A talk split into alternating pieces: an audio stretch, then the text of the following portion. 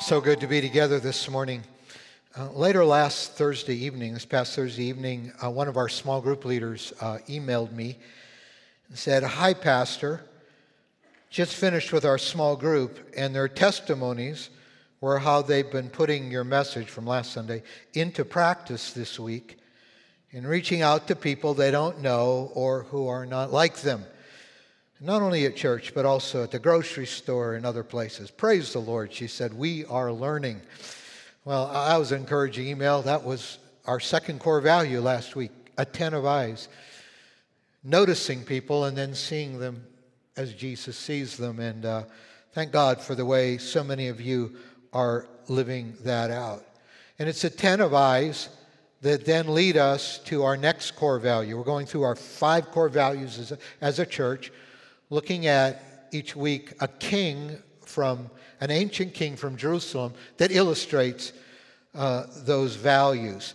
This week, we're going to come to not so much a king, the king's name will be Joash, but his mentor, Jehoiada. And he is going to model for us what it means to take attentive eyes the next step and actually link arms, actually come alongside each other. And the story uh, begins in Second Chronicles 22, 22. Now, if you like palace intrigue, uh, Second Chronicles 22 will blow your mind. And it's far too complicated even to try to walk a, a whole group of people like this through. But you might have some fun reading Second Chronicles 22. But here's where the story leads in verse 10. When Athaliah, the mother of Ahaziah, saw that her son was dead, she proceeded to destroy the whole royal family of the house of Judah. So, this is someone you would not want to have as your grandmother. We'll just call her the wicked old, wicked old witch of the East. But Jehosheba, the daughter of King Joram, took Joash. Now, Joash is going to be the next king took Joash, the son of Ahaziah, and stole him away from among the royal princes who were about to be murdered, and put him and his nurse in a bedroom. And she hid the child, this is Joash, and Athaliah, from Athaliah so she could not kill him. And he, Joash, remained hidden with them at the temple of God for six years while Athaliah ruled the land. And then we're introduced to the guy who will become young Joash's mentor. It's in verse 1 of the next chapter, chapter 23.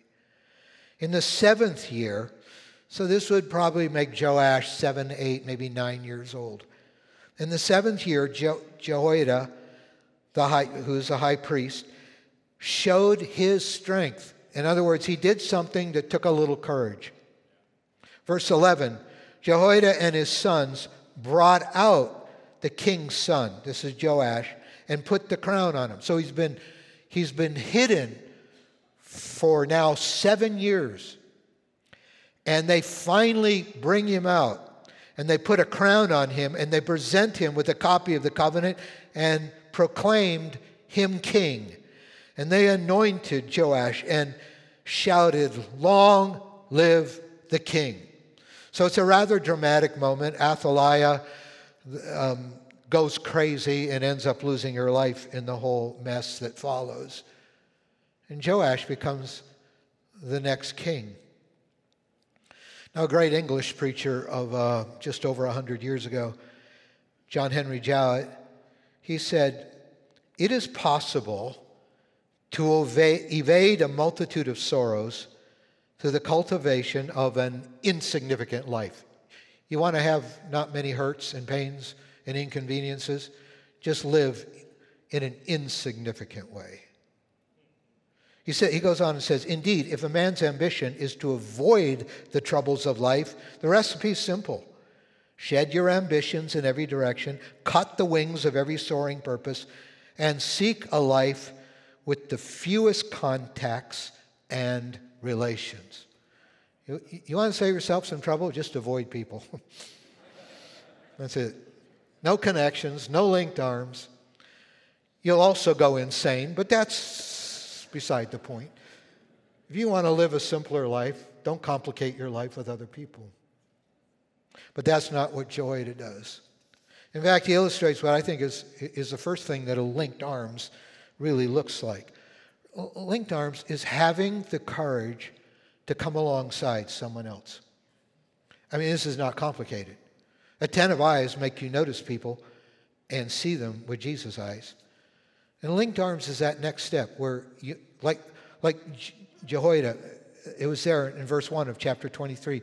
In the seventh year, Jehoiada showed his strength. He was going to go get Joash out of hiding. Athaliah is still ruling the land with all of her paranoia and terror. And, and he just decides this is the moment that I come alongside this new young king and I endorse him publicly, I validate him, and I present him to his country. He saw a king in this little boy. And he said, This is my moment. And it said he showed his strength, which would, uh, we would say, he mustered his courage. And sometimes it takes courage just to come alongside somebody. Because we're going to have to answer the question okay, who is it that I could be spending more time with than I have been? This is what it comes down to.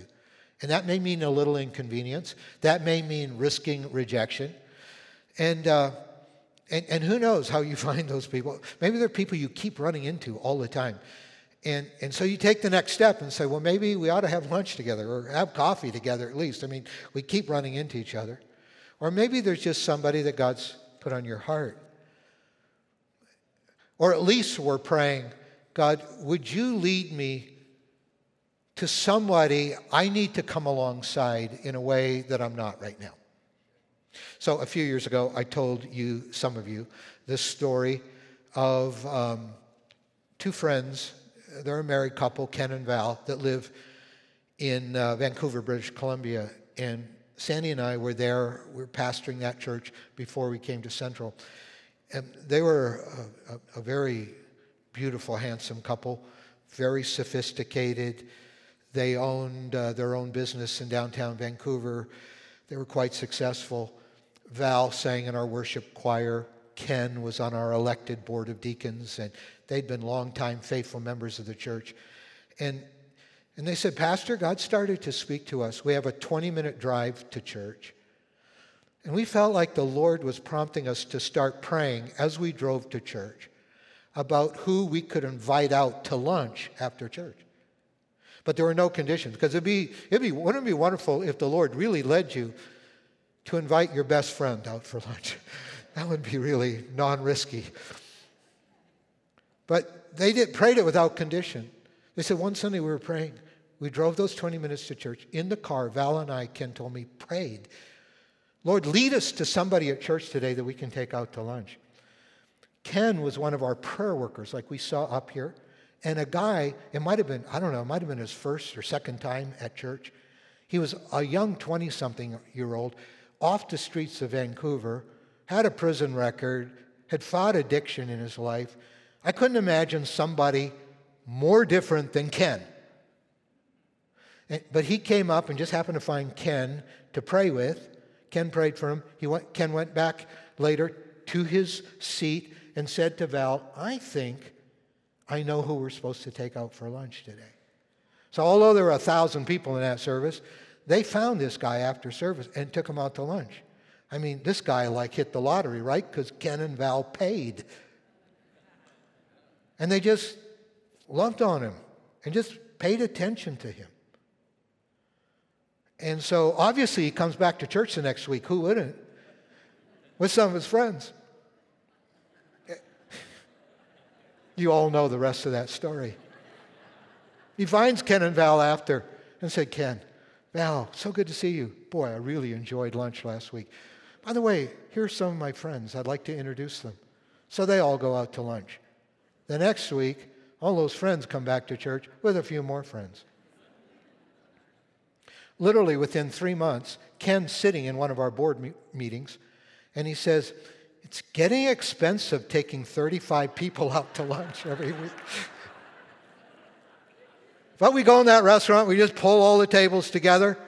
He said, last Sunday at lunch, we decided just for the fun of it to add up all the jail time represented around that table. He said it was a very large number.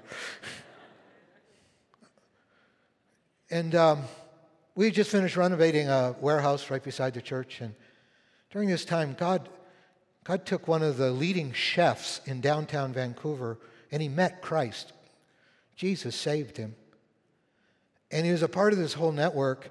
And so we decided in the abandoned warehouse we just rehabilitated beside the church to actually hold an event there and actually feed people on Sunday off the streets. And, and it became what became known as Club Freedom. They'd have a worship service and they'd, they'd feed people.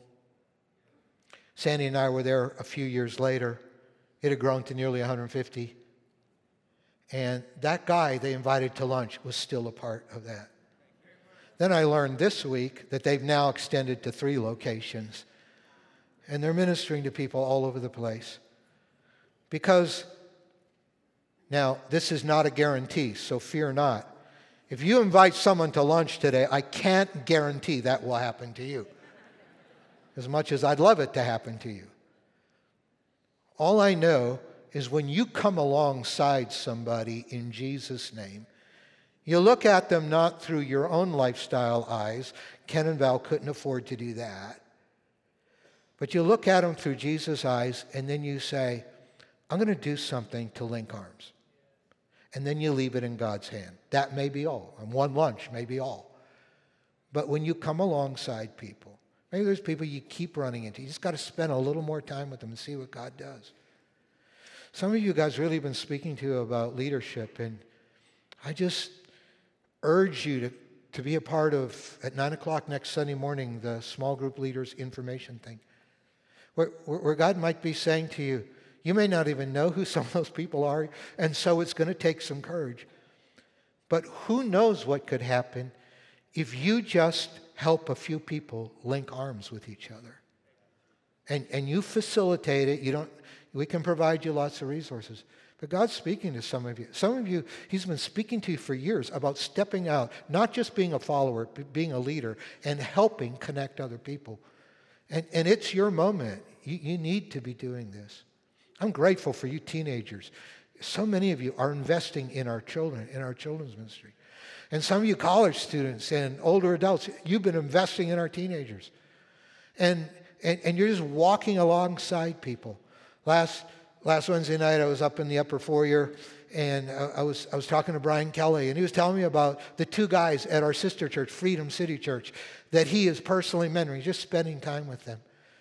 And I'm grateful for, for guys like I chair the Hope Homes uh, Adult and Teen Challenge Center here that's run by Freedom City.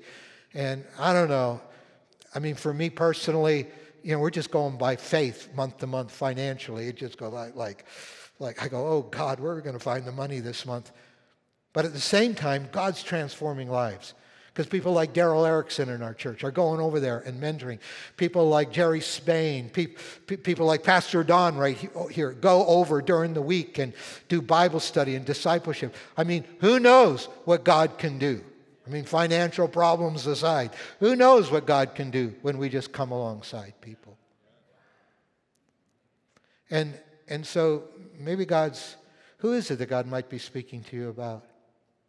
And are there ways, when you come alongside those people, are there ways you could help them identify better their potential? Because when, when you help somebody visualize what they can become, I mean, you'll have influence whether you've got a leadership title or not when you do this. I, had, I, had a, I got together a couple of weeks ago with a, a leader in our Springfield community here who I didn't know but wanted to connect and talk. And so whenever I'm trying to get to know somebody, uh, I'll ask them, like, about, about who the big influencers were in their lives. Of all the thousands of people you've known in your life, who are those two or three that stood out? I mean, beyond your parents, but stood out and affected you in a way thousands of other people didn't. And, and you know what? Ultimately, as with this guy, the answer generally boils down to two things. Number one, they showed specific interest in me. I mean, they decided to spend more time with me, or somehow they showed, in, they paid attention to me. And, and I liked what their lives represented, but they paid attention to me. And the other thing they'll invariably say is, and they believed in me when I didn't believe in myself. They saw potential in me. Listen, Jehoiada saw an eight year old boy, and he saw a king there. And he knew that if he would come alongside this young boy and help him see his potential, he could become one of the great kings in Israel. And this is what we do when we come alongside one another. You know, who are those people? And those that we are alongside, are we encouraging, are we helping them to see the potential?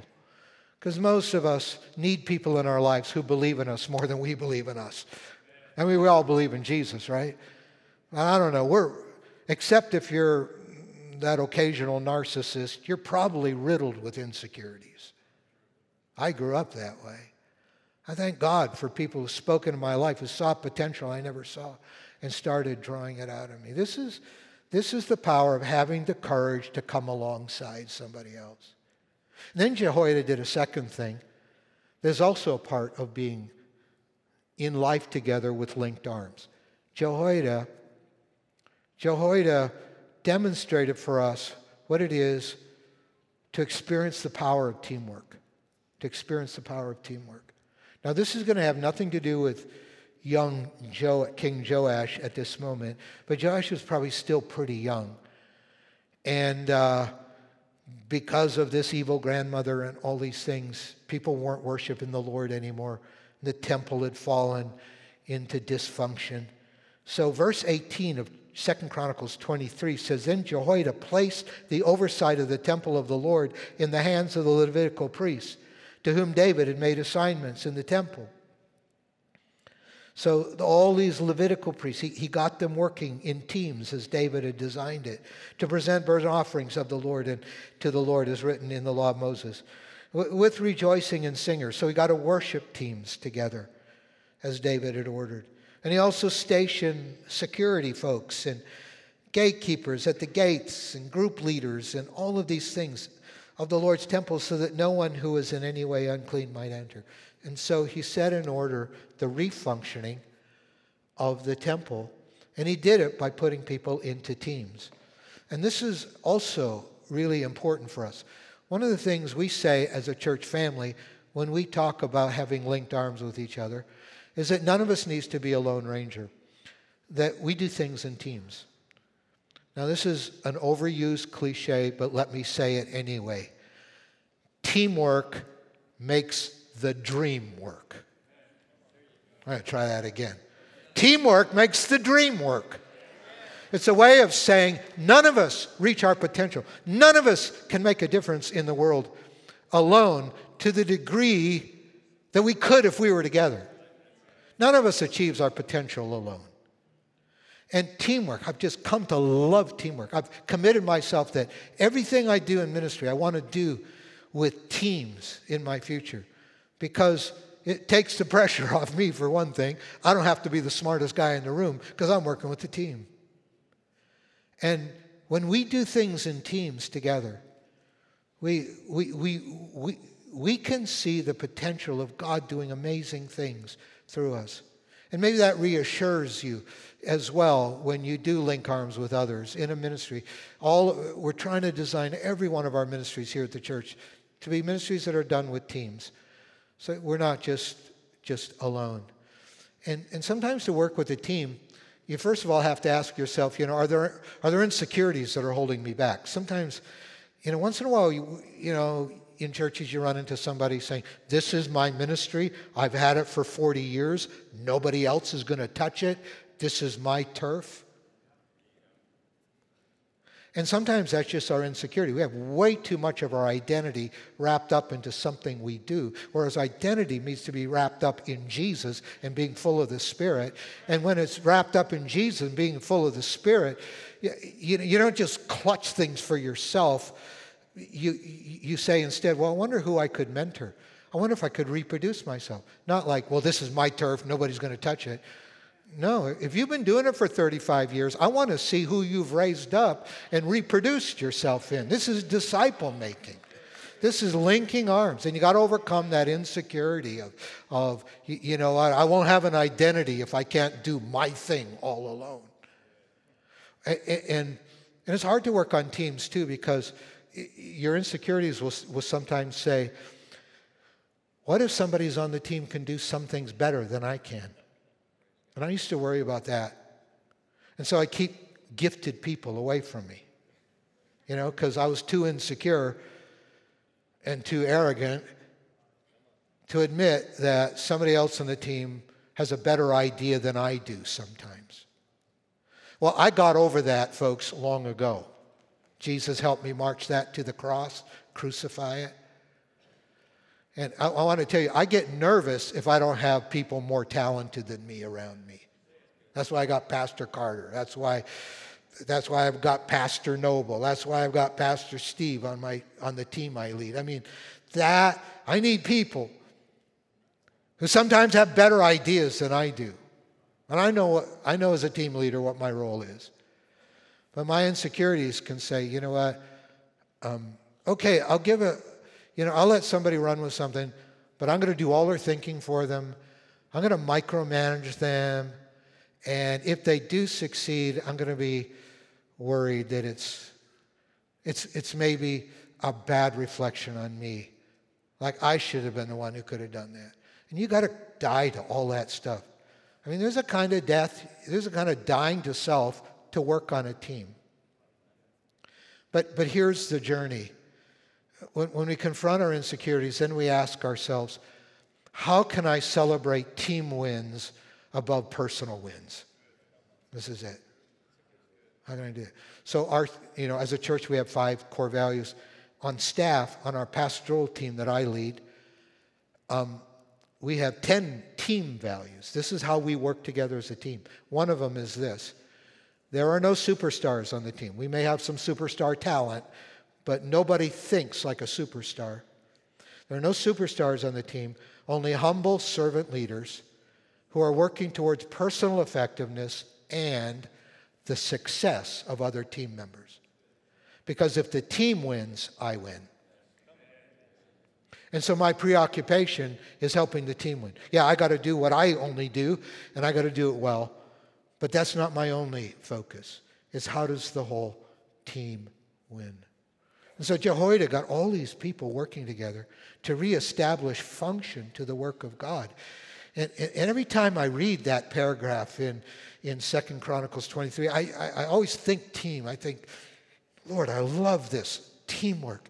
Together we can really pull this off and do it.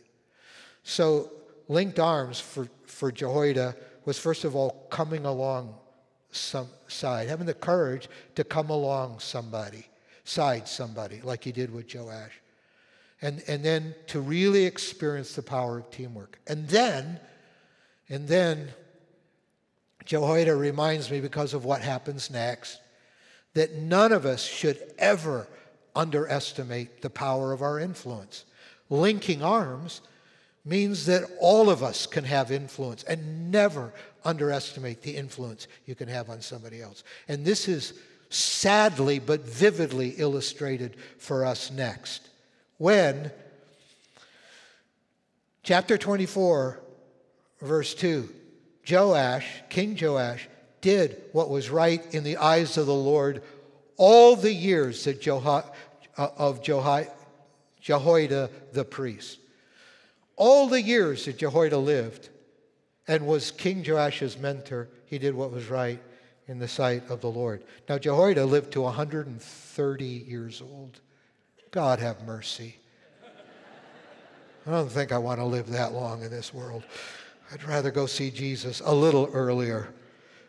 But, you know, he lived to 130 years old. And God gave him those years because to get some things done in the kingdom, Joash needed that, needed somebody who had linked arms with him from the time he was a little kid. And and to advance the purposes of God. But here's the bad part of the story, verse 17. After the death of Joiada, The officials of Judah came and paid homage to the king, and he listened to them. And they turned out to be the wrong people to listen to.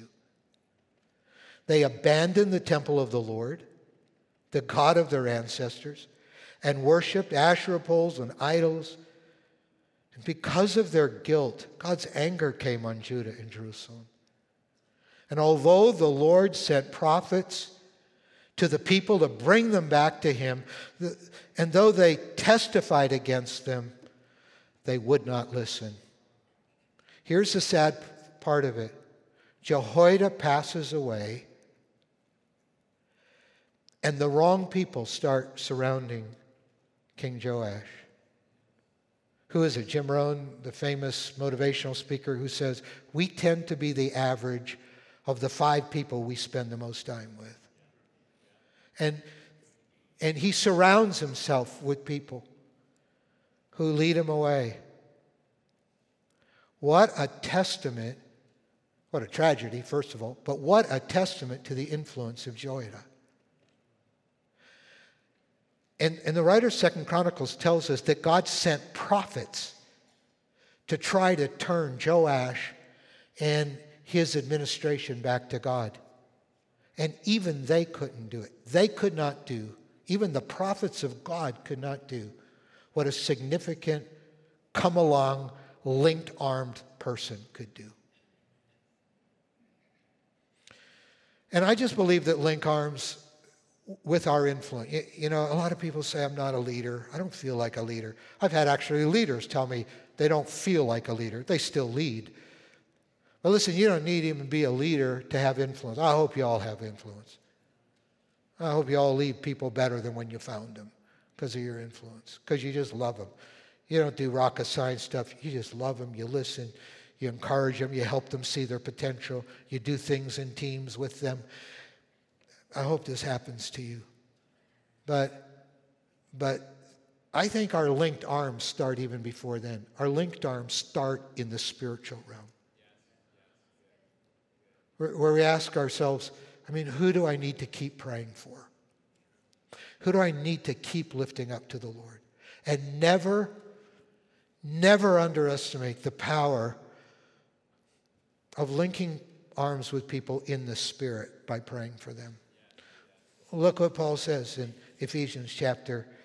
Uh, he says this in Ephesians uh, chapter 6 and pray in the Spirit on all occasions with all kinds of prayers and requests. And with this in mind, be alert and always keep on praying for all the Lord's people. He uses all three times. In other words, he says, you just flat out link arms with people in the Spirit, first of all.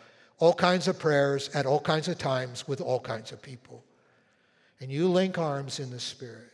My wife's sitting down here. She leads I Pray. I think we had about eight groups last year of women gathering together, specifically committed to pray for families and to pray for people in their lives. And, you know, they saw some answered prayer and some breakthroughs. And there's some other people that still haven't budged.